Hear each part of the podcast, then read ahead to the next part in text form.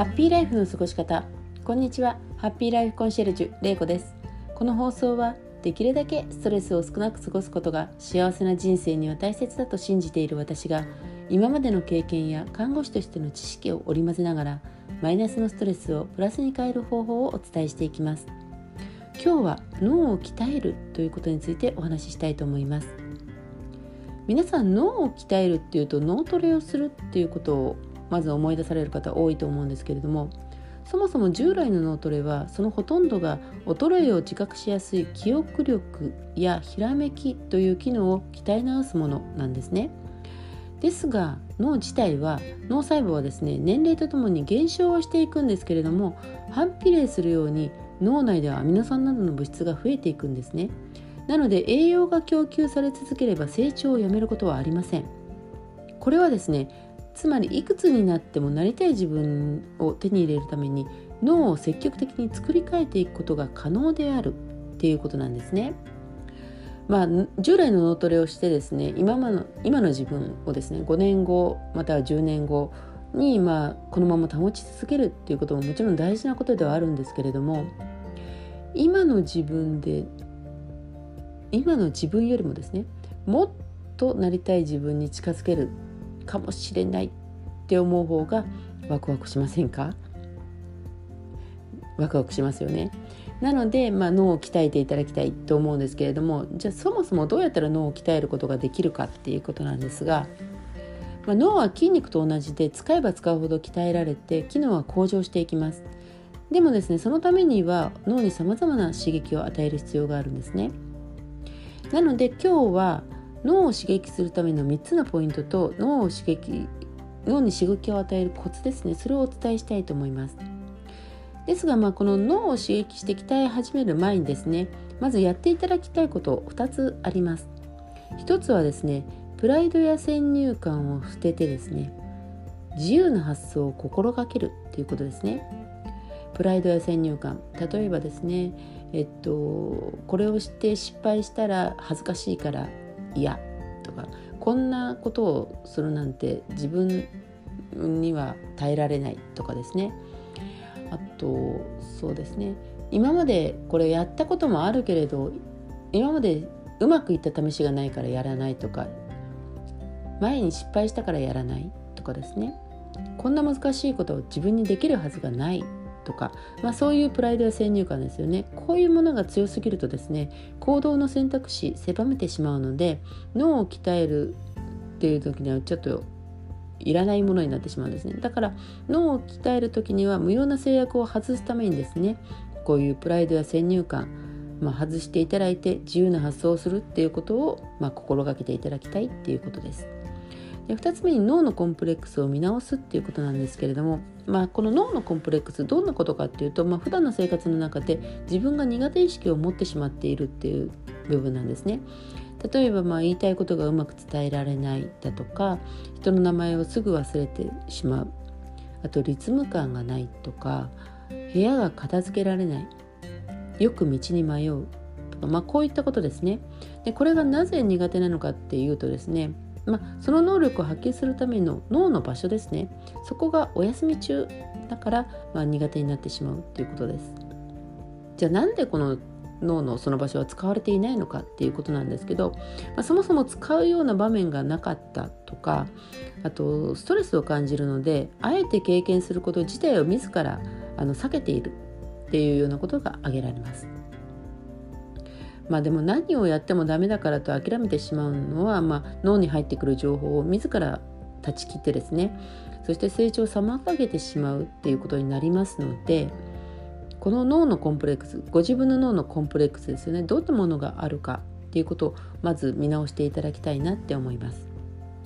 でここまでこの2つをやっていただいたらですね次にあの脳を刺激するための3つのポイントなんですけれどもまず1つ目に日常生活の習慣を見直すっていうことをやっていただきたいなと思います。生活習慣を変えるということはそれまでの自分をあらゆる角度から見直すことになるだけではなくて自分の脳を点検して使い方を一新することにもつながるんですね。そもそも脳は場所によってあの使われる機能が違ってきます。まあ、機能としては8つあるんですけれども、まあ、1つ目に思考系ですねこれは人が何かを考えたりする時に深く関係する部分です。で2つ目に感情系これは喜怒哀楽などの感情を、えっと、表現するために関与するものです。そして3つ目に伝達系これはコミュニケーションを通して意思の疎通を行う時に使います。そして4つ目理解系ですね与えられた情報を理解して将来に備えて役立てていくっていうところですね。そして5つ目運動系ですね。これは体を動かすこと全般に関与してきます。そして6つ目視覚系ですね。目から入った情報を脳に集積するために使います。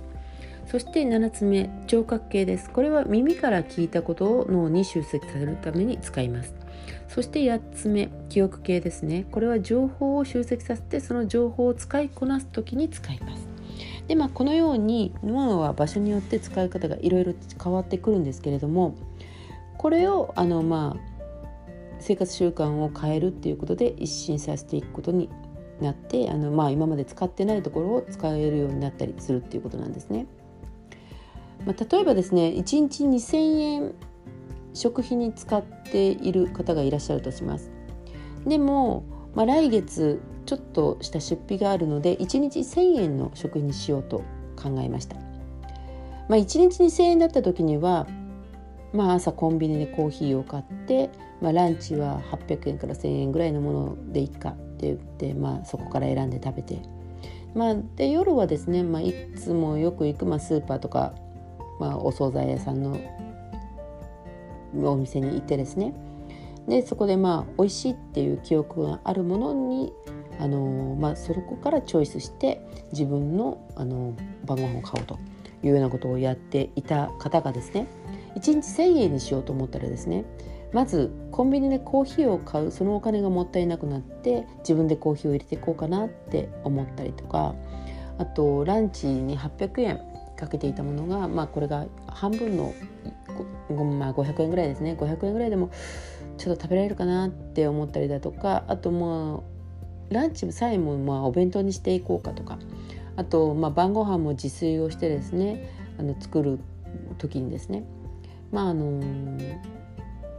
これを作るために使うお惣菜あお惣菜じゃないえっと料理に使う素材ですね。それがまあこっちのものを使うと高くなるから、まあ、もうちょっと安いこっちに変えてみようかとか。あといつも行くスーパーよりは向こうのスーパーの方が安いっていう情報を得たのでそっちまで行ってみようかとかまあいろいろなことを考えたりとか行動したりとかしますよね。まあ、それが、あの、見直すっていうことになっていくんですけども日常生活ほんのちょっと見直すことで、まあ、使っていないのに刺激を与えることができるようになります。なので日常生活の習慣を見直していただくっていうことはまず1つ目ですね。そして2つ目脳の癖を知るっていうことがあります、まあ、脳には癖があるんですけれどもまあ、これ万人に共通する癖と固有の癖っていうものがあります。まず万人に共通する癖なんですけれども褒められたら喜ぶ。まあ、例えば「あなた聞き上手だよね」とか言われると、まあ、先ほどお伝えした聴覚系のあの部分がですね反応して聞き上手にもっと聞き上手になろうとするっていうことだったりだとかあと見る目があるよねって言われるとですね、まあ、視覚系の部分が反応しやすいだとか。話し上手って言われると伝達系の脳番地で脳の部署でしょうか、まあ、そこが使われるっていうことですね、まあ、褒められたら喜ぶっていうこと。